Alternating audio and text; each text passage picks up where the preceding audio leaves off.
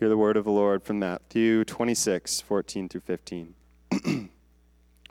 then one of the twelve, the one called Judas Iscariot, went to the chief priests and asked, What are you willing to give me if I deliver him over to you? So they counted out for him 30 pieces of silver. From then on, Judas watched for an opportunity to hand him over.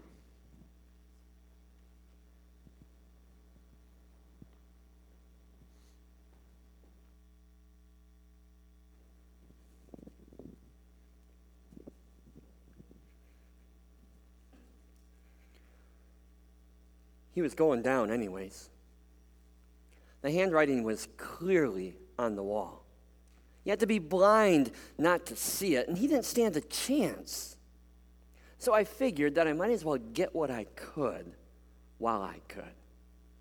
After all, I had given three years of my life to this dream that was now crumbling before me. You know, you, you all make me out to be a villain. You have this image of me as, as this horrible, horrible person locked arm in arm with Satan himself. In fact, my very name has become taboo. Right? You, I notice you name your sons John and Peter and Luke and Matthew. I don't see any Judases running around here. Not even one. Right? My name has even made it into the dictionary. You look up Judas, and you don't see follower of Jesus. You don't see keeper of the money. You know what you see? You see the word traitor. A Judas, a traitor. But you know, if you really take some time to think about it, I'm not all that different from you. Yes, different era. Yes, different time, different culture, different world. But you know what? Our choices, our actions, our decisions, I think are a lot more similar than maybe you all want to admit. You see, you only remember me as a traitor. You only think about the end of my story. But don't forget that I was I was a faithful follower of Jesus Christ for years. Right? I was committed to his cause. I believed that he was the Messiah, the promised one, and I staked my life on that belief, right? I gave three years of my life to the cause that was Jesus Christ. Right? I know you. You, you honor and you respect Peter and James and John because when Jesus came to them and said, Leave behind your fishing nets and come follow me, they left behind their nets and off they went, right? You hold them in high respect as people of faith because they did that. I did that too. Jesus came and found me right where I was, and he said, You, Judas, come follow me. You know what I did? I left everything behind and I went and I followed him. I left behind my life with all its promise, with all its future, for the sake of Jesus Christ. I was there for all those, all those great events that you read about in the Bible, right? I was there. I was sitting on that hillside when Jesus took five loaves and two fish and fed 5,000 men, plus the women and children. I got to carry one of those baskets. those, those baskets that never got emptied, it was the most amazing thing I have ever seen. I heard Jesus teach. I listened to all of his amazing words. I was, I was one of the ones that Jesus sent out two by two. Remember, he sent the disciples out two by two? I was one of those. And I went out and I cast out demons and I healed the sick. I was a disciple. I did all of those disciple things because I was committed to the cause of Jesus. I really believed in him. You know, he, he spoke unlike anyone else that had ever heard speak before. He certainly wasn't like the other religious leaders of the day. You know, those guys, they were the traitors, not Jesus. They were the, those religious leaders. They were the ones trying so hard to fit in with the Romans. right? To, to fit within all their rules and regulations. They were the ones who had sold their souls to the foreign occupation, not Jesus. They were the ones who were kissing the feet of, of, of the Roman emperor. Right? They were the ones who were making fools of themselves in order to win the favor of this puppet governor, Pontius Pilate, who, by the way, would do anything for political purposes, anything to keep power. They were the traitors. They were the ones playing political games, not Jesus. not Jesus. That's not how Jesus rolled. No, he did not play the game by the rules they told him to play. He spoke with, with authority and power. He refused to kiss up to the Romans. He refused to play their political games that the chief priests and the teachers of the law were playing. He spoke truth and he told it just like it is. He talked about a coming kingdom, a kingdom that was outside the control of the Romans. He talked about justice. He talked about freedom. He talked all this Messiah talk. And I knew, when I heard him speak, I knew that, that this was something different, that he was the real deal. I believed that he was truly going to usher in a new kingdom for Israel. And I was going to be a part of it. I was going to be a part of that. I was going to be a big part of that. See, this was my this was my big chance. This was my lucky break. Because Jesus, of, of all this band of disciples, of all of us, he looked at me and said, Judas, I want you to be the treasurer. Now, i have to admit there wasn't a whole lot in the money bag at that time. We were pretty poor. But that was all going to change. When Jesus claimed his kingdom, right, when, when Jesus restored the throne of David in Jerusalem where it was supposed to be, when, when, when Jesus finally became king, the riches were going to flow. then the money bag was going to be full and overflowing. And I was going to have control over all of that. That was my future. Jesus was having a kingdom. I would be in the cabinet position in Jesus' kingdom. And with that cabinet position was coming a big house, fat salary, anything I wanted. That's why I didn't feel too badly about, about dipping into that money bag a little bit for myself you know, you all make way too big of a deal of that. It wasn't that big of a deal. It wasn't really stealing, it was more like borrowing on a semi long term basis, right? Because pretty soon, pretty soon we were going to have more money than what we knew what to do with. Pretty soon we'd have the kingdom coffers full to overflowing. Pretty soon the little bit that I took out of there, would be a drop in the ocean. You wouldn't even miss it, you wouldn't even think about it. After Jesus took his throne, after Jesus claimed that kingdom, we were going to have everything. Now, I was convinced that this Passover season, that this was going to be the time. This was it. Because the timing was perfect.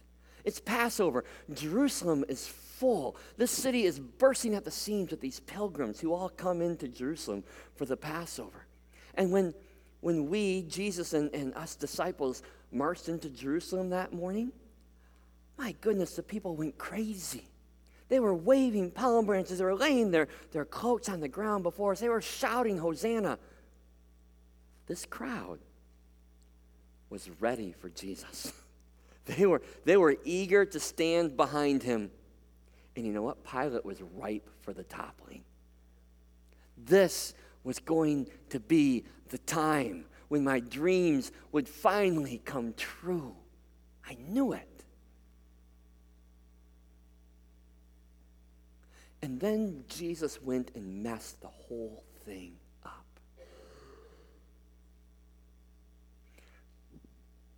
It started when we were back in Bethany. Bethany, little town just outside of Jerusalem. That's where we were staying during the Passover feast. Jesus had, had some friends there, and we were staying at their house. And it was six days before the Passover feast. Okay, we, we had six days to get ready for this big moment, six days to get ready for a rebellion against the Roman government, right? This was a big deal. So we're in Bethany, we're having dinner, and we're reclining around this low table, and, and in comes Mary, who shouldn't have been there in the first place, right? And she made an awful scene. In comes Mary, and she goes up to Jesus and she breaks open this bottle of perfume and pours it all out on Jesus' feet. And this wasn't just any perfume. Let me tell you, this was not the cheap stuff. This was the really, really expensive stuff. I'm the money guy, so I did the math. It was worth a whole year's paycheck. Now, stop for a moment and think about that a whole year's paycheck. Imagine taking your paycheck for the year, or withdraw whatever amount of money you make for the year, go to your backyard fire pit and burn it. It's crazy. It's absolutely crazy that she poured that out. What a waste, especially now when we're six days away from rebellion and we need everything we could get. We need that money now more than ever. And she just wasted it all. That was good money gone down the drain. So, so, so naturally, I stood up and I objected. Somebody had to object, right? Everyone else was just sitting there silently. I couldn't hold it in. I, I what a waste. She should have sold that perfume, given the money to the poor, given it to me, put it in the coffers. We could use that money. And what did Jesus do when I stood up? Did he come stand beside me? Did he stand with my defense? Did he stand by my side like I stood by his for three years? No. He defended her.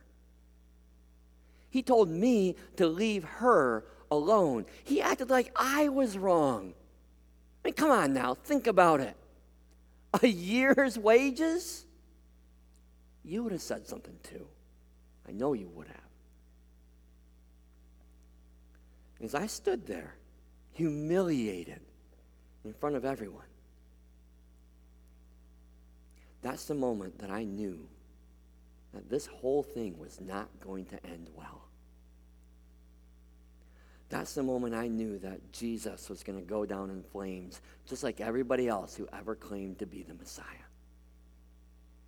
He didn't have a plan, he didn't have the resources, he didn't have what it took to stand up to the Romans. He was all talk and no action. He wasn't going to be able to pull this off. And that's when I began to look for a way out. And if I'm going out, why not get a little something for myself along the way? After all, I had just spent three years of my life for him. I was going to have nothing to show for those three years.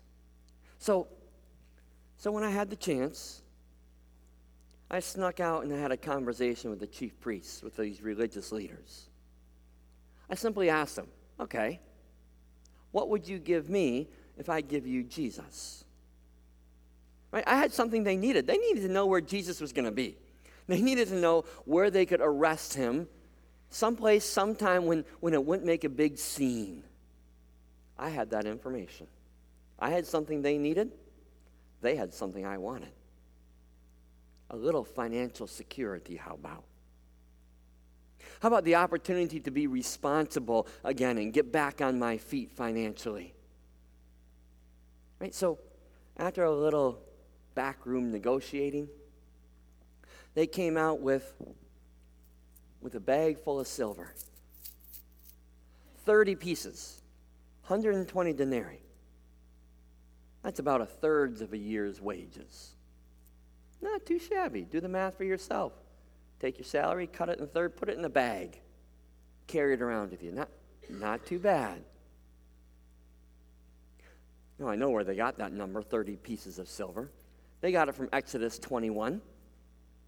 Exodus 21 tells you that 30 pieces of silver is what you owe somebody if your animal kills their slave. Your donkey kicks their slave, kills them, you owe them 30 pieces of silver.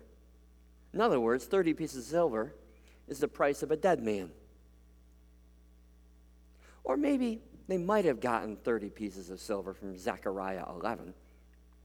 In Zechariah 11, we're told that if you want to fire your shepherd, the severance pay that you give for a shepherd that you're done with is 30 pieces of silver. Either way, whether he's going to be a dead man or a rejected shepherd, he was over. He was going down, anyways. So I had a decision to make as I stood there, right? What did it really matter if he was going down, anyways, with or without me? So why not, why not make a little for myself along the way? So it didn't take me too long to make up my mind. 30 pieces of silver all wrapped up nicely in a bag. Come on. Come on now. You look at me like, like that sense of disbelief and horror that I made that choice. You make it seem like you make it seem like you wouldn't have made the same decision. You make it seem like you're so different from me. Put yourself in my place. And my guess is you probably would have done the exact same thing. You know why? Because you and I are infected with the very same disease of greed. We've got it. We all are. Every day, you and I are faced with the exact same choice. You are faced with the same choice that I was money or Jesus. Oh, I get it. Mine was a little bit more obvious, right? A little bit more visible than yours. Jesus himself was standing just nearby. I could see him, I could touch him, I could shake his hand. And this bag of 30 pieces of silver was literally dangling in front of my eyes. Okay, so yes, the connection is obvious in my case. My greed, my betrayal may have been more clear, more obvious, but yours is just as deadly and dare I say, maybe even more dangerous than mine. Because you all know what it means to be a disciple of Jesus Christ. You, you know what Jesus has called you to do. You know who Jesus has called you to be. You know how Jesus has called you to live. You know that that comes at a cost. You know that there's a sacrifice to be made if you're going to be obedient to the call of Jesus Christ in your life. And maybe that cost is, is financial. Maybe there's a financial cost to your obedience. Maybe that, maybe that cost comes in, in terms of your, your time and your comfort. There's a payment to be made there. Or maybe that cost is your, your sense of security, and He's asking you to step out in faith. I don't know what it is for you, but I do know that all of us are faced with the same choice that I was. You have your bag of treasure on one hand, your 30 pieces of silver, and you have Jesus on the other. And you have to choose, just like I did. You have to choose, just like I did. You aren't that different from me, are you? You know what's in your bag of silver. Maybe it's that, that trip you have planned, that shiny new car, that, that bigger new house that can be yours if you choose money over Jesus. Maybe it's carefree nights and weekends, easy retirement without any responsibilities if you just choose comfort and laziness over obedience to Jesus. Or you could choose to keep that guilt free feeling, that guilt free feeling that you can have if you pretend that that hurting and bullied kid in your school isn't your responsibility. If you pretend like that neighbor doesn't matter to you, it's not your business. You can choose that guilt free feeling or you can choose Jesus. You can choose to ignore Jesus' heart of love and take your bag of silver instead. The bag is pretty tempting, isn't it? Because the devil knows exactly what to put into each of our bags. He knows exactly what will truly tempt every single one of us to daily choose the 30 pieces of silver over obedience to Jesus. You don't want to admit it. I know. But you and I are an awful lot alike. Every time you choose your bag of silver over Jesus, you turn your back on him and you betray him again. We're pretty good company, you and me.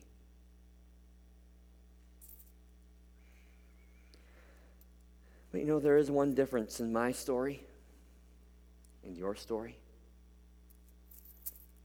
See, your story doesn't need to end the way that mine ended. You've got a chance to make a change. I don't. Because I missed my chance. You know my story. I made the choice. I chose my bag of silver over Jesus. And as I walked out of there and I, and I carried this bag of silver, the clanking of the coins, the rattling of the silver, it hurt my ears and it hurt my heart. I thought that sound would bring me great joy, and instead, that, that rattle became deafening to me. It was the rattle of death, it was blood money. And I realized that I had made the wrong choice. I, I realized that, that selfishness and greed had become my God. I realized I made a horrible mistake. And so, and so I tried to undo it. I tried to go back and make this wrong of mine right again, to undo what I had done, but I couldn't. I, I went back to the leaders who had paid me off, and I tried to give them their silver back right? These 30 pieces of silver that had seemed so good just a few moments ago were now a burden reminding me of my sin. What had seemed so valuable, I knew now was worthless, and I tried to get rid of it. But they wouldn't take it. The chief priests wouldn't take it back. The teachers of the law, they wouldn't take it back. This guilt in the bag got heavier and heavier and heavier, and I couldn't set it down. And I knew where I was supposed to get rid of guilt. That's what the temple is for, right? So I went to the temple. But even standing there in the temple, there was no freedom. There was no release. There was no way for me to, to be done with this guilt. All I felt was the weight of the silver getting heavier and heavier. And so, and so I just took it and I, and I threw it into the temple. And and the hollow ring of those coins as it echoed throughout the floor, it echoed through my empty soul. And I knew there was no way to undo my sin. The guilt was mine, and it crushed me, it killed me.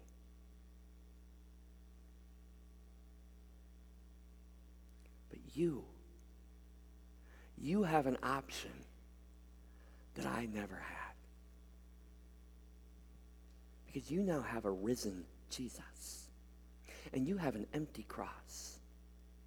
And you have an empty tomb, which means you can choose forgiveness. Right? Again and again, you can find your bag of silver, and you can take it, and you can and you can take it to the foot of the cross and you can lay it you can lay it down you can set it down and be free. You can be free of your guilt. You can be forgiven. You can have a second chance and a third chance and a fourth chance because of Jesus. That's the grace that Jesus is willing to give to you. You can take, you can take all this, this blood money, whatever's in your bag, and you can throw it away. You can be done with it because Jesus will take it away from you. You can lay it down before Him, and He'll give you the forgiveness that you so desperately need. He can give you hope hope for today, hope for tomorrow, hope for eternity. He can give you the hope that I never had. That's grace. And that's the grace that Jesus is willing to give to you. But know that that grace and that forgiveness and that hope doesn't come cheaply. If you want forgiveness, it requires repentance. True repentance. And true repentance means not only that you're truly sorry, but it also means that there is true change in your life. It's a commitment that next time, next time that you are faced with a choice, next time you are forced to choose between obedience to Jesus and a bag of treasure designed just for you, that next time you're going to choose Jesus. I didn't get that second chance, but you do. So you need to ask yourselves what's more important to you, Jesus or, or your 30 pieces of silver? What's going to control your life, Jesus or your 30 pieces of silver, whatever they might be. What do you love more? Jesus or your 30 pieces of silver? If your answer is Jesus, if you love Jesus more than anything else in the world, if you're willing to commit your life completely to Him, then you are welcome to experience the greatest gift that I never got to have grace. You, you get to be on the receiving end of the, the body and the blood of Jesus that was sacrificed for you. You get to bring your guilt to the foot of the cross and lay it down and walk away clean, forgiven, and free. I am so envious of you.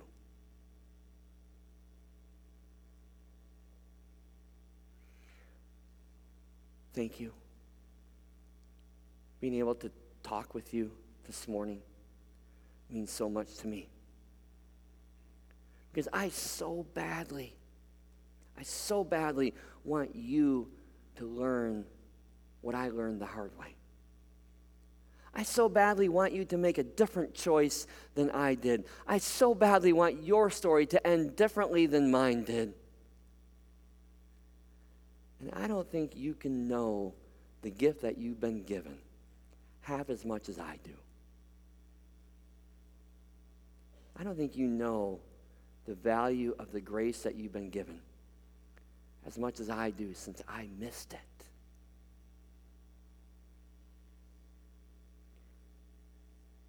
I realize now that even though I walked side by side with Jesus for three years, I completely missed him. I completely missed the truth of who he really was and what he was all about. I completely missed the depth of his love. So, yes, you and I, we are an awful lot alike. But we don't need to stay that way. Your story can be so different from mine. If in grace you choose the right treasure. Because what Jesus has to offer is so much more precious than whatever empty treasure this world might promise you. Let me pray for you that you might make the right choice. Lord Jesus, I pray for these people here this morning. I pray that they might choose you, that they might recognize the value of forgiveness the value of grace, the value of your love, and to realize that it is a treasure far beyond whatever Satan might drop into their little treasure bag. Whatever this world might say is more valuable and more important. Jesus, you, you died and rose again to give them another chance, to welcome them home into your family. Let nothing get in the way of that purpose. Thank you for your grace. Thank you for your love. Thank you for your forgiveness. And thank you for the power of the cross that changes everything. Jesus, it's in your name that we pray. Amen.